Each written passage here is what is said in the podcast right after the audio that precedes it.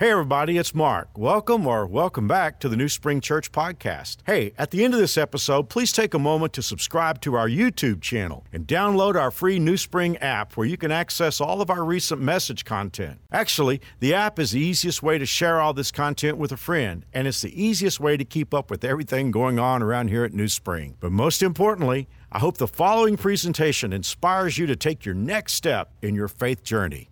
Enjoy.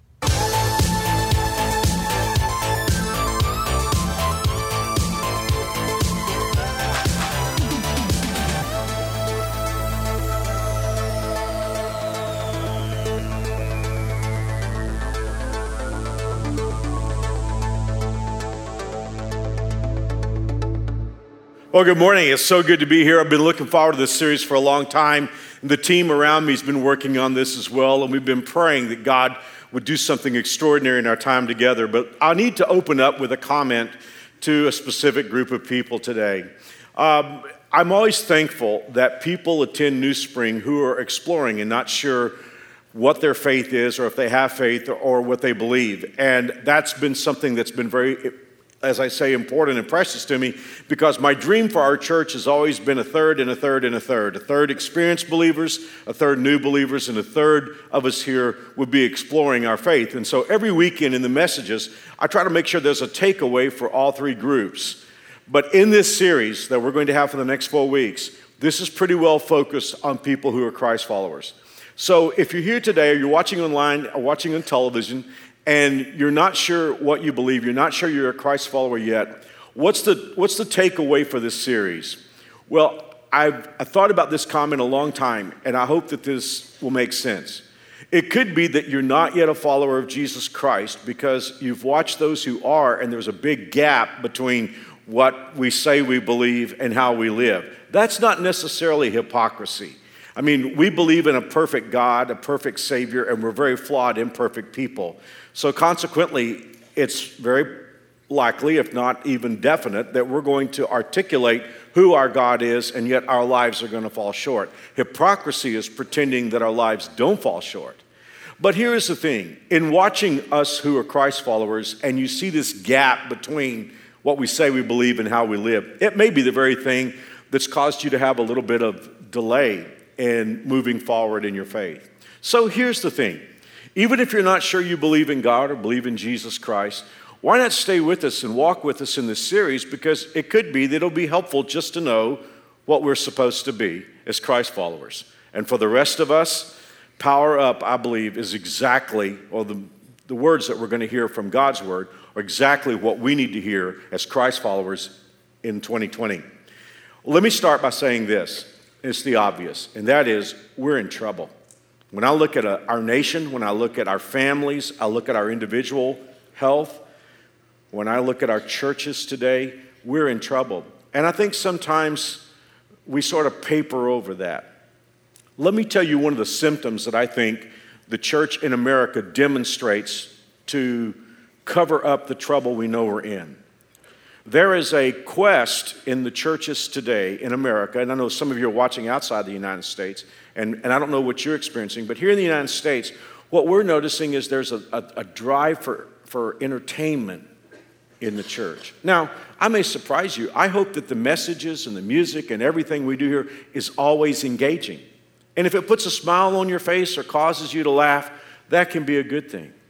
But I think sometimes we're in such a quest for entertainment because if we ever take that veneer of entertainment off, we'll have to come face to face with the realization that we're in a lot of trouble.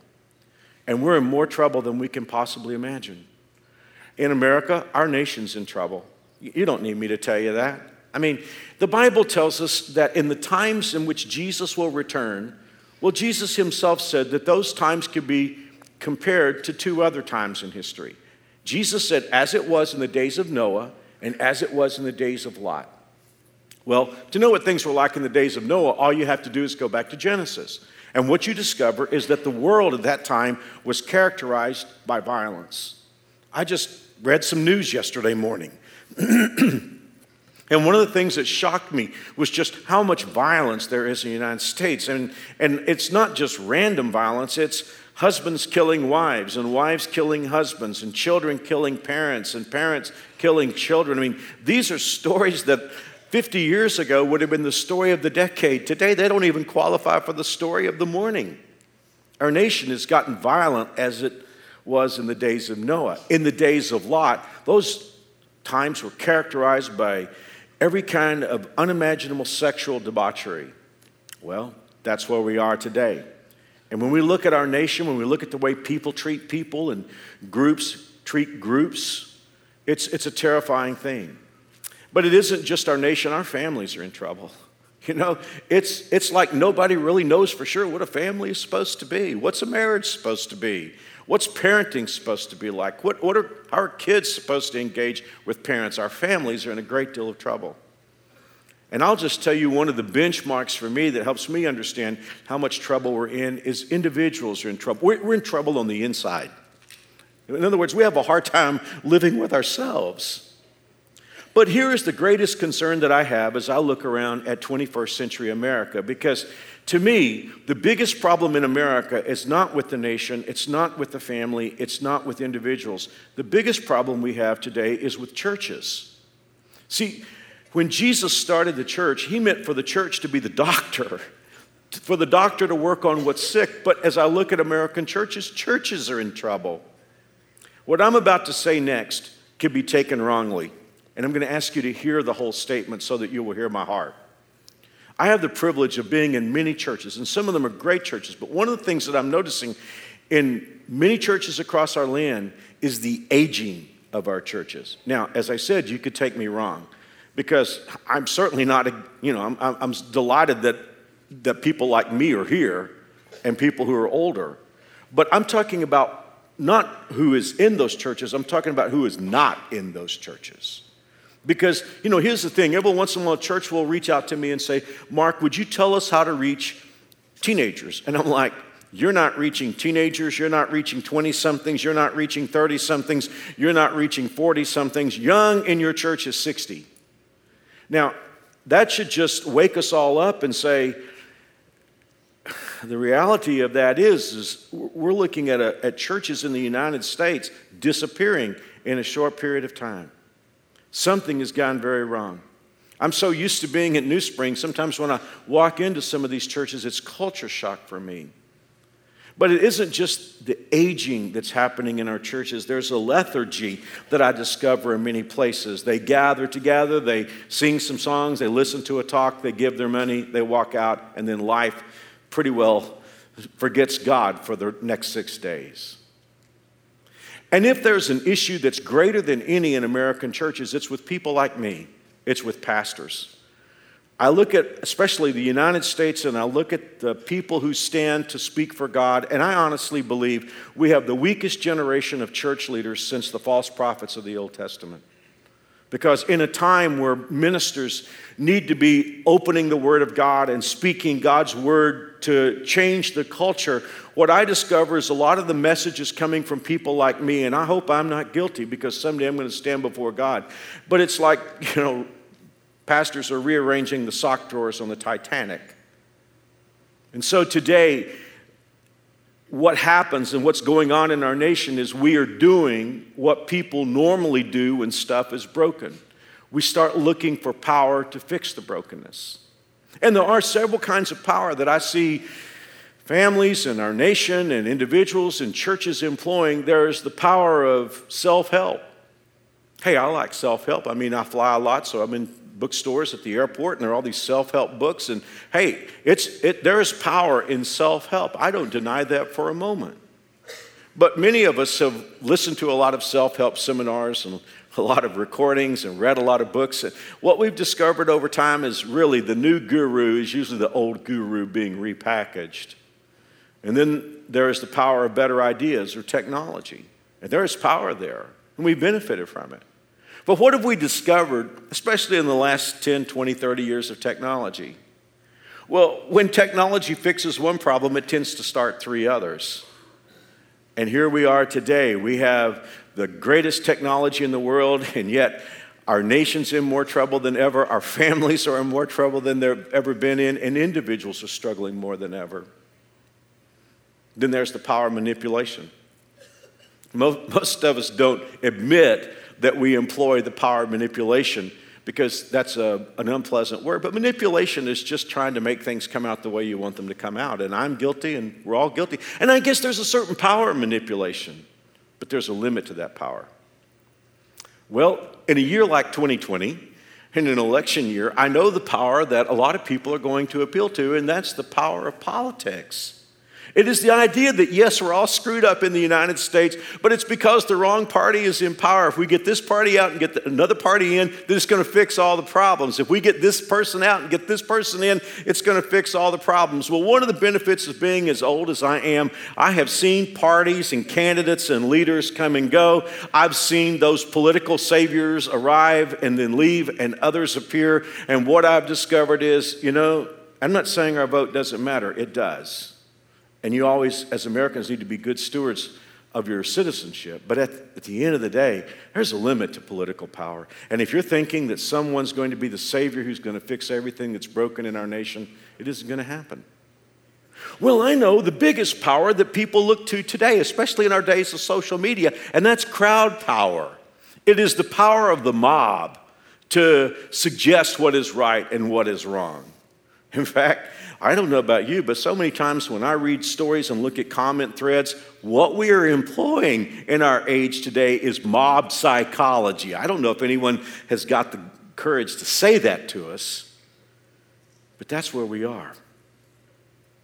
You know, I'm not going to speak about our nation or, or people outside the church. I just want to talk directly to churches today. If history proves anything in the 2,000 year history of the church, it is simply this when the church appeals to one of those kinds of powers, it always backfires. When the church depends on politics, I promise you, it always backfires. This is why, as leader of this church, I will speak right and I will speak wrong. And if a leader does the right thing, I will, I will applaud that leader. If a leader does the wrong thing, I'll speak against that leader. Our Savior is Jesus Christ. Our Savior is not a political candidate, it's not a political party, and that is the message of New Spring Church. Anytime the church appeals to one of those powers, be it manipulation, be it mob psychology, be it politics, be it technology, anytime the church gets in bed with any of those kinds of powers, it always backfires. So, with all of that negativity in the front part of our message, let's ask this question Are we helpless? I mean, when you think about, if you're a Christ follower here and you're thinking about all the trouble that I've talked about, are we helpless to impact that? Are we hopeless?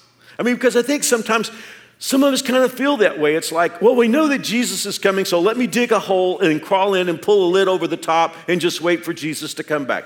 It is that, is that where we are? Not at all there is power available. And it's what this series is about. And that is why the tower, title of our series is Power Up. Let me take you back to a particular spot in the Bible. Jesus has already conducted his earthly ministry, he's died on the cross, he rose from the grave, and he is talking to the seed of the church, the 11 handpicked followers that he's picked. And he says this to them. And this is really interesting to me because Jesus said that he was leaving. Now, ordinarily, movements get started when the leader arrives. Our movement got started when the leader left town. And he said to his disciples, I need to go away. It's better for you that I go away. And he said, If I go away, I'm going to send, in the Greek language, another one who is just like me. And they knew but this time, by this time he was talking about the Holy Spirit. Now, God is a Trinity.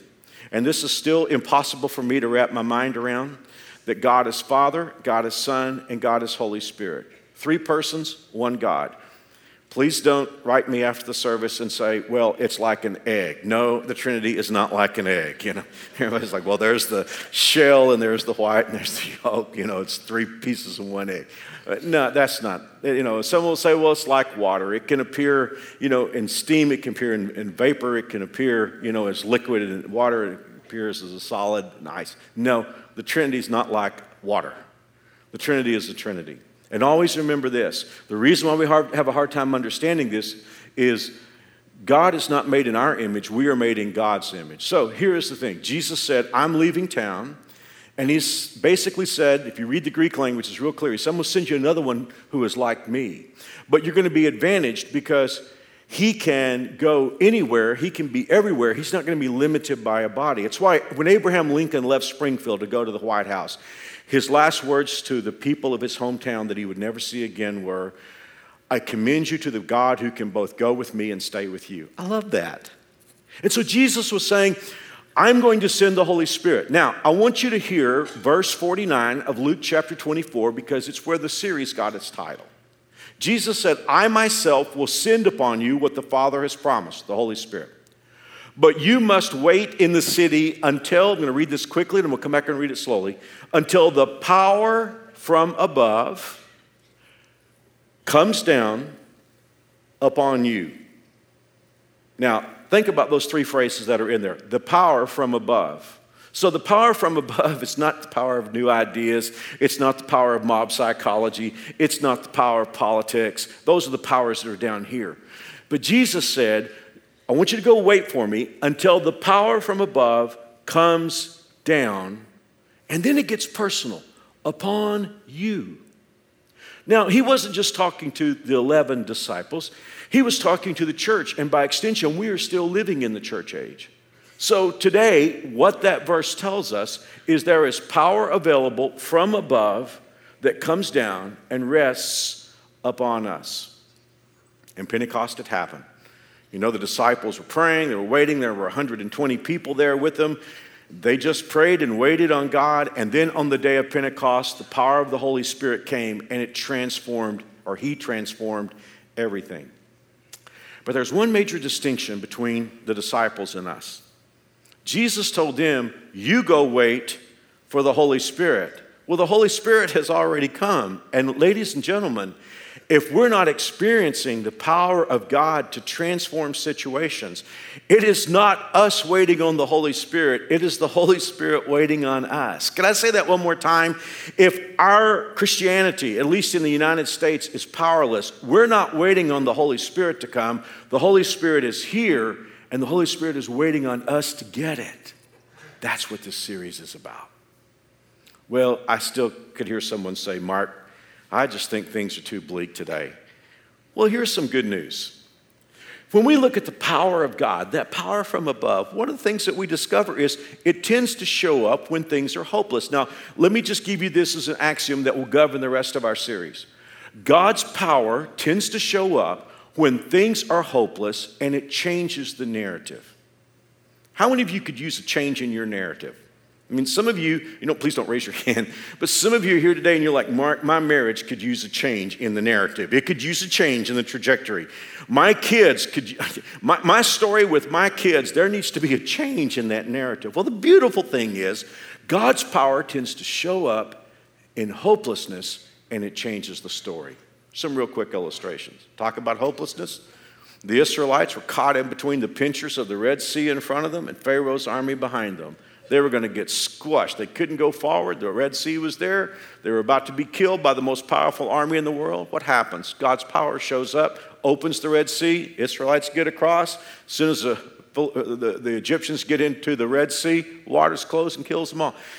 That's the beauty of God's power. It shows up in a time of hopelessness and it changes the story. When Israel was being taunted by a nine foot tall representative of the Philistines, what happened? God's power shows up with a teenage boy in a sack lunch and a bag of rocks, and it changed the narrative. When there was the pre type of Hitler, a guy by the name of Haman who wanted to wipe out all the Jews, God used, God used a beauty contest. His power came along and it changed the narrative. Probably the story that's most like the times that you and I live in. There were three young men, three young Jews who had been carried away captive to Babylon. And political correctness was the, it was the story of the day mob psychology. And the king said, as he had already erected this tall statue, if you don't bow down to the statue, we're going to throw you into a furnace of fire. And there were three guys who said, We can't do that. We're in trouble here because our people were idolatrous. We're not about to bow now. And they were thrown into the furnace of fire. But the fourth person showed up and changed the narrative. Greatest example of this is when Jesus Christ came into our world. And by the plan of God, as we'll talk about, we have got a series called Red Letters. The question's coming up as soon as this series is over. We'll talk about this one week. As was the plan of God, there were wicked people who hated Jesus and they put him on a cross. Now, you want to think about helplessness and hopelessness? Suppose you've been a follower of Jesus for three years and you saw the cold, dead, gray body of the person you thought was the champion being pulled off a cross, wrapped up in white clothing, white cloak, white cloth, and put in a tomb. But what happened? The power of God showed up, and on the third day, he walked out of the grave under his own power and changed the narrative. Now, I want to give you a couple of verses right now, Christ followers, that are going to blow your mind. So I want you to hear both of these. In fact, if you're taking notes, you might want to just jot these texts down so you can refer back to them, or you can get on our app and look at them later. Here is the first one Romans chapter 8, verse 11. The Bible says, The Spirit of God who raised Jesus from the dead lives in you. Think about this. Wrap your mind around this. We just saw that the, the power of God shows up, changes the narrative. We said the ultimate example was when the power of God showed up and raised Jesus from the dead. Now, what we just read is the same Spirit of God that raised Jesus from the dead is going to go back to Andover with you today, or back to Maize, or back to Valley Center, or Wichita, because the Holy Spirit of God lives in you. Well, someone could say, well, okay, okay, okay. I, I think I get this. But, Mark, you know, raising Jesus from the dead, that was a really big thing. Probably the Holy Spirit in my life gives sample size power. That's why I have the second verse for you. You ready?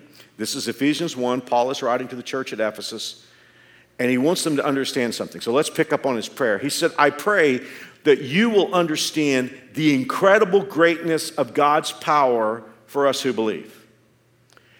This is the, what's the next four letter word there?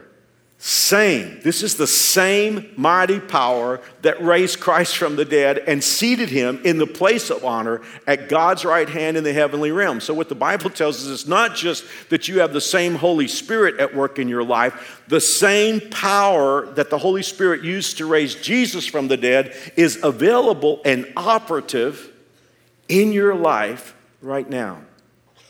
I want to go back in that verse and I want to pull out a little expression because God let Paul talk about the, this particular power of God that comes along in a time of hopelessness and rewrites the narrative. In English, it says the incredible greatness of God's power. But if you were to look at this verse in the original language, Greek, in which it's written, it is as if God had Paul put all kinds of words for power together in one expression. I, didn't, I don't have this for you to look at today, but if you could read it, even if you don't know the Greek language, you would recognize three words from this, even if you read it in Greek. The first word you would recognize is the word mega. The second word is hyper. And the third word, well, it's dunamis, but you would, you would be able to know. We get our word dynamite from that. So Paul is like to the believers there, I want you to know this mega hyper dynamite power that is in you. Now, let's look at what those words mean because they're just different shades of nuance in regard to God's power. Mega means how big it is. Hyper, I think this is my favorite. The word hyper means it goes beyond. You remember a few moments ago, I was telling you about all the different powers that people down here below employ? Hey, you know what? There's a stopping point for all those powers. Manipulation, there's a, there's a limit to that. Technology, there's a limit to that. You know, any of those powers that you, that you want to talk about, there's a limit.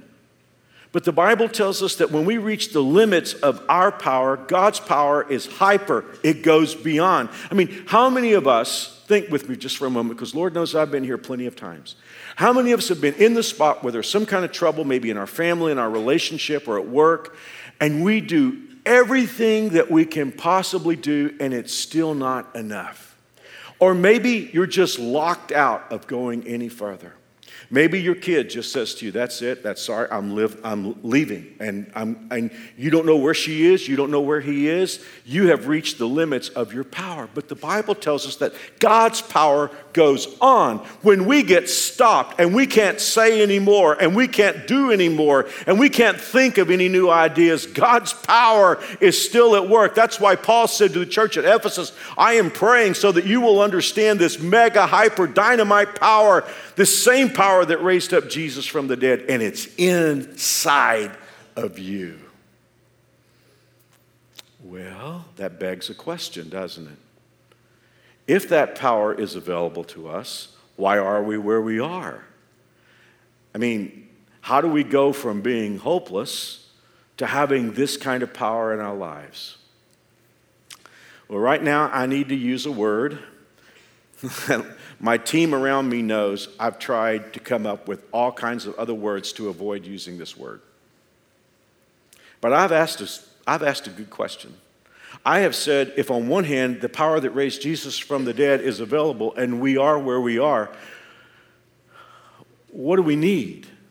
And the reason why I've started not to use this word is it got so stretched out of shape in the 20th century. But I couldn't find another word. So I'm going to use it. It's an old school word, but just hang with me for a moment. It's the word revival. Revival means new life, it means new energy. It means where there was lethargy and weakness before, there was suddenly a refreshing or re energizing. And so when I look at what we need today, we need that revival. Now, let me just, let me, and I know that a lot of you probably haven't been in church for, you know, a whole long time. And so, for those of us who grew up in church, sometimes I think you're better off than we are. Um, but let me do my best to explain how the term revival got stretched out of shape. If you were to go back 120 years or so here in the United States to about the turn of the last century, there were revivals that took place in communities. And there was a sort of cool thing because the pastors of churches in this community would recognize that the Christians in the area were kind of cooling off. And the weird thing about it was, there would be churches that would get together. They might have denominational differences, but they would just say, We need this fresh, we need this fresh empowering of God upon our people. And so the Baptist pastor and the Methodist pastor and the Pentecostal pastor and Presbyterian pastor and pastors of other groups would just come together, and all the people in that community would begin to pray and ask God to do something that would re empower that community. And and you know, who knows? It could have just been because God's people got together and did the right thing. But they would often bring in a speaker who was an evangelist who God had gifted extraordinarily for this kind of ministry. And all these groups would come together and they would hold services and pray. And, and what would happen is God's people would be refreshed and then lives would be changed in the community. But over time, over time, things begin to go into a downgrade maybe what would happen is the churches would come together and say, well, we really don't need to pray about this, but let's just put it on the schedule, and then all the churches will gather together, and it was less effective. And by the time I was born and came along and entered the ministry, pretty much what was happening were churches would just say, well, we have to put a revival on our schedule, and they would bring in someone to speak. And that's kind of how I got started. I preached my first revival when I was 16. I preached five when I was 17. But I'll tell you something I discovered pretty quickly is there wasn't much revival happening. It was, it was a scheduled group of meetings. But somehow people had lost that sense in America of what revival really was. And you understand now why I'm saying I didn't even want to use the word. Because for a few of us who grew up in church, a revival was just you go to church Monday night, Tuesday night, Wednesday night, and Thursday night. I want us to understand the biblical concept of revival. In the Psalms, the psalmist wrote and used the word. The first verse is Psalm 80, verse 18 Revive us so we can call on your name once more. Wow, we need that. In other words, revive us so our prayers will be answered. Turn to us again, Lord God of heaven's armies. Make your face shine down upon us. Now, if you grew up in church, chances are you might have sung a song, especially if you're probably, you know, my age, 50, 60, 70, somewhere in there. You probably sang a song and you might recognize where that song comes from. It's an old hymn. In Psalm 85, verse 4, the psalmist writes, Restore us. In other words, give us back what we've lost. Restore us again, O God of our salvation. Will you be angry with us always? Won't you? And here's the song title Won't you revive us again so your people can rejoice in you? What is revival? Because I really believe that is what we need in our churches and in our lives and marriages and families today. What is revival? Well, there is a scholar named Malcolm McDow who has spent his entire life studying revival. He's a longtime professor, he's retired now, longtime professor at Southwestern Seminary in Fort Worth. And I, I, think if you ask a lot of church leaders who is the specialist, who is the ultimate expert on the history of revival, a lot of guys would say, as I do, it's Malcolm McDow. Malcolm wrote a book called, well, the original was called Firefall, now it's called Firefall 2.0. It's about that thick, and it's a history of revivals from the times of the Bible to the Jesus movement of the 70s. And in his first chapter on this topic, what is revival? Malcolm says something kind of interesting. He said there's a, there's a little bit of an argument in Christian circles on what revival is. He says some people say that revival is God's people getting right with Him. And then he said when they look at history like the Great Awakening or the Great Awakening 2, they tend to say no, revival is when a lot of people who are spiritually unresolved accept Jesus. And I love what Malcolm said. He said, if history proves anything, it proves that they both go together. Because when God's people get right with God, amazingly, many people who don't know Jesus come to know Jesus. And so he said, let's not debate this. Let's just say revival is both things. Okay. As we get ready to bring this series, or this first message of the series in for a landing, I know many of you are watching this message outside the United States, and I'll let you think about your country. But here in the United States, what's our problem? What is the problem? Well, I travel, I talk to a lot of Christians, I, I, with a lot of different ministries, and let me tell you what I hear. I hear that the problem is the wickedness in our culture, and that is a problem. I mean, they'll, they'll articulate different things. You know, we have the abortion industry that's killing millions of babies, and they'll talk about, you know, all kinds of sexual debauchery and marriage being redefined, and, and they'll talk about, you know, people in drag reading to children in libraries, and all those things are problems. But are they the problem? Let me give you a couple stories in the Bible to help us contextualize this. A few moments ago, I talked to you about as things were in the days of Lot. Well, Lot was the nephew of Abraham, and he moved to Sodom. There were two cities there, Sodom and Gomorrah, and they were so sexually wicked and perverse and evil that God decided that he was going to have to just wipe them out. He was going to destroy them. But as a courtesy, as a heads up, God came and talked to Abraham, who was, as we said, Lot's uncle. And basically, God sent his messenger to say to Abraham, I'm going to have to destroy Sodom and Gomorrah. I know your nephew lives there. I just want to give you a heads up, give you a, a, a warning. You know, Abraham never argued with God. He never said they're not evil, but he begins to do something really interesting, and it goes to helping us understand the answer to the question what's wrong in our nation. He begins to negotiate with God. He says, God, Surely you won't destroy the righteous with the wicked. He said, God, let me ask you a question. If you can find 50, if you can find 50 God followers in Sodom and Gomorrah, will you spare the city? God said, Sure will. I will. If you can find 50, I'll spare the city. And Abraham got to thinking, maybe there aren't 50. God, if you find 45, would you, would you spare the city? And God said, mm, Okay, I'll work with you. 45 won't destroy the city. God, what if there are only 30? And God said, Okay, if I can find 30 righteous people, I won't destroy the cities. And then Abraham got thinking, because he'd been down there before, not, not to participate, but to get them out of trouble. And he said, God, and he finally got to the end. He said, If, if you can find 10, if there are 10 people they're doing the right thing and following God, would you spare the city? And God said, All right. If you can find 10, if I can find 10, I'll, I won't destroy the cities. The next morning, Sodom and Gomorrah were destroyed. Now, let me ask you a question. In the final analysis, were Sodom and Gomorrah destroyed because of all the wickedness and all the perversity that was in that culture?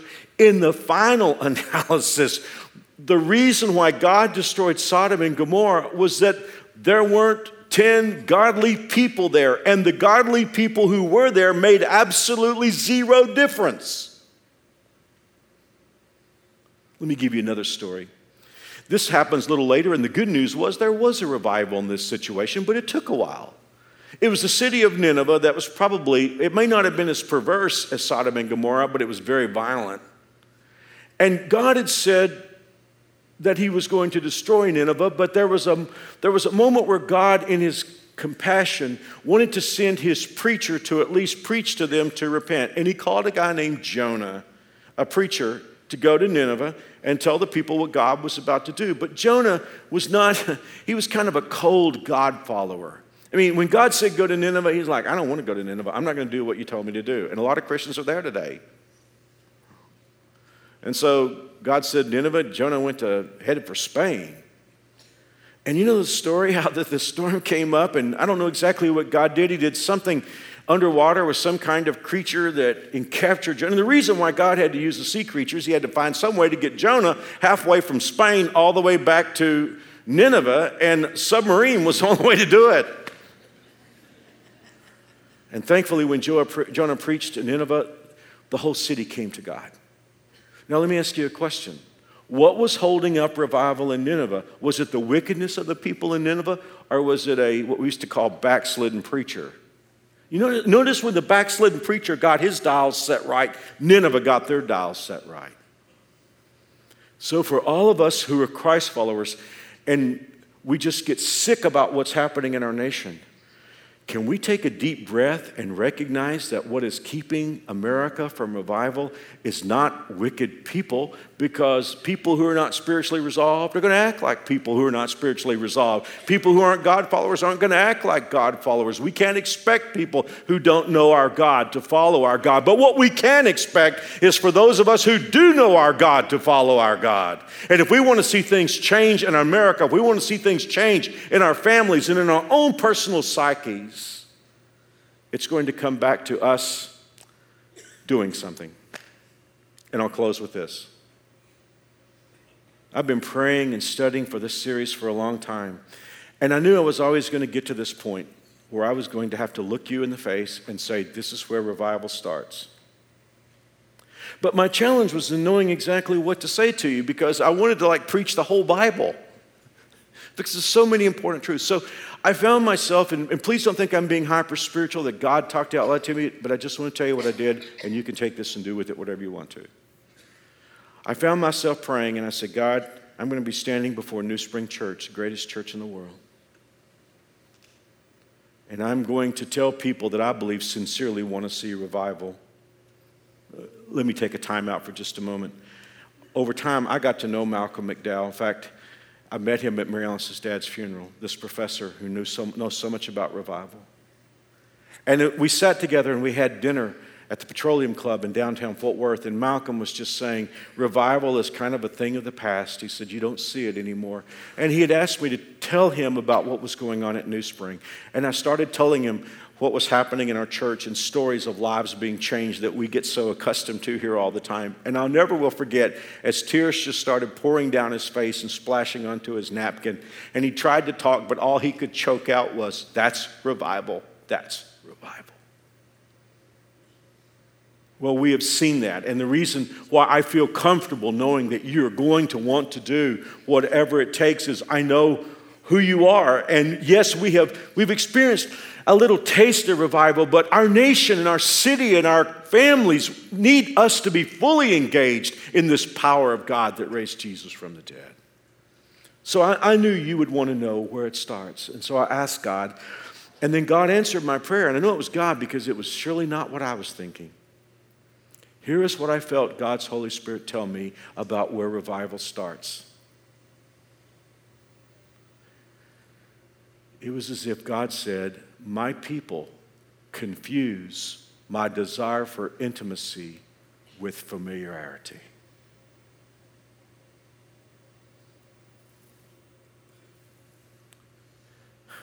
Let me give you this on a human level. Mary Alice and I met when we were in high school. She was a really committed follower of Jesus Christ. And she was just convinced right at first. I mean, we're both teenagers.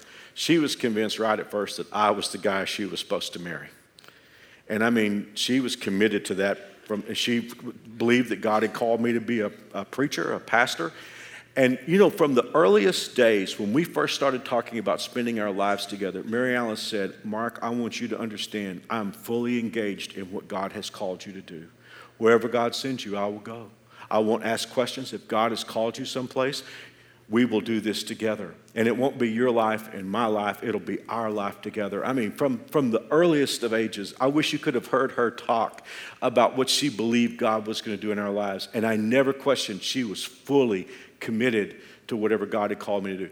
Every day of our marriage, I've understood that she is fully committed to me. And basically, when we stood and committed our vows to each other, it was as if she gave her life to me. Now, let me just tell you, I could do a couple of things with that. If I recognize what an enormous gift I've been given, and I determine because of that gift, I'm going to celebrate Mary Alice every day. And I'm going to think about how can I commit my life to her? And what can I do for her? And how can I how can I let her know how much I treasure the way she has given her life to be alongside of mine? If I do that, I'm okay. But let me just tell you what I could do. I could do what human nature is, and that is to say, well, if she's committed to me, then I can take her for granted, and she's always going to be there. And you know, I mean, here's the thing no matter what I do, no matter what I say, she's going to be there and I can take her for granted. Now, you and I both know what's going to happen. It doesn't mean that she'll rescind her gift, but it's going to affect the relationship between us. Now, that's just a human illustration. But let me tell you where it really goes wrong. And this is what I believe the Holy Spirit of God was teaching me. God comes along to you and me, and He says, I want intimacy with you. And if you, if you will accept my son Jesus, I will give you grace, and I'll forgive you of any sin that you ever have, are, or will commit in the future. Now, if we understand what a treasure we have been given, that the God of creation would do that for us and we celebrate him every day of our lives and we want to honor him and do whatever is pleasing in his sight, we're okay. But that is not what most American Christians are hearing. Most American Christians is like, God is my BFF. And, you know, no matter what I do, He's going to be there. And yeah, I, I, could blow up my life and do a whole bunch of sin today, but I'll just ask God to forgive me and everything is going to be okay. It doesn't mean that God's going to rescind His gift, but what we're, what we're going to experience is exactly what the American church is experiencing today powerlessness. There's a distance between God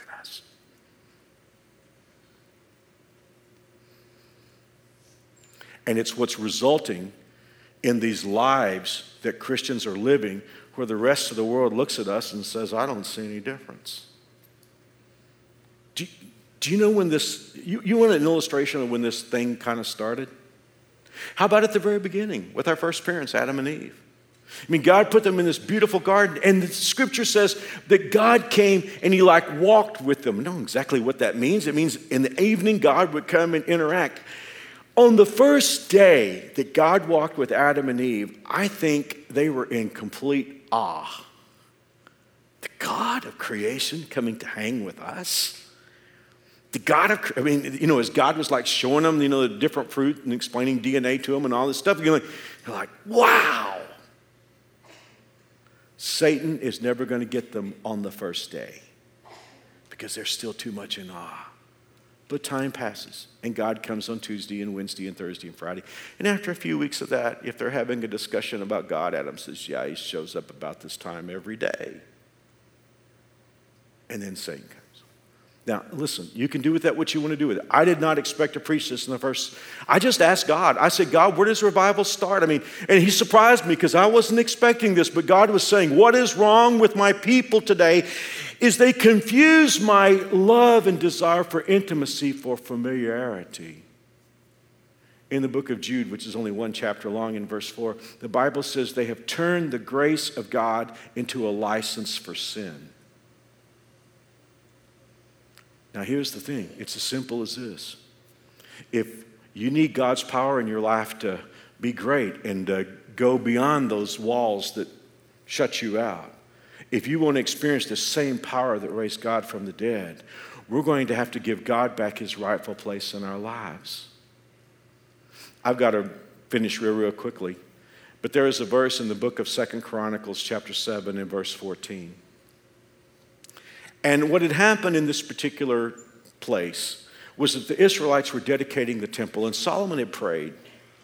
And God came along and he spoke in the midst of that dedication of this Jewish temple. And God said, At times I might shut up the heavens so that no rain falls, or command grasshoppers to devour your crops, or send plagues among you. Now, here's the thing watch what God says in regard to what I just taught you.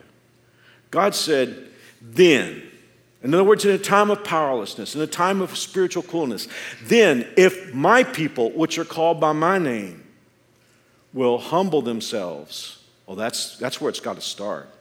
Because notice he's going to say pray in a minute, but praying doesn't do any good till we humble ourselves. Humbling ourselves means God, you're God, and I'm not. You have a plan, and your plan is the right plan. If they will humble themselves and pray and seek my oh, this is so big in 20 in 2020. Seek my face means looking to say what God says about something, not looking at the comment threads on social media or listening to what's politically correct. Seek my face means to see what God says about stuff. If my people will humble themselves and pray and seek my face and turn from their wicked ways, Oh, it's so easy for me to throw mud at the culture. Look at the awful stuff they're doing. Do you believe this? Do you believe that story? Do you believe what this person did? Do you believe what this political party is doing? It's so easy for me to throw mud at other people's wicked ways. But God said, Mark, if you want to experience revival, it's your wicked ways that have to be turned from. And you know what? There are wicked ways in me, and there are wicked ways in all of us.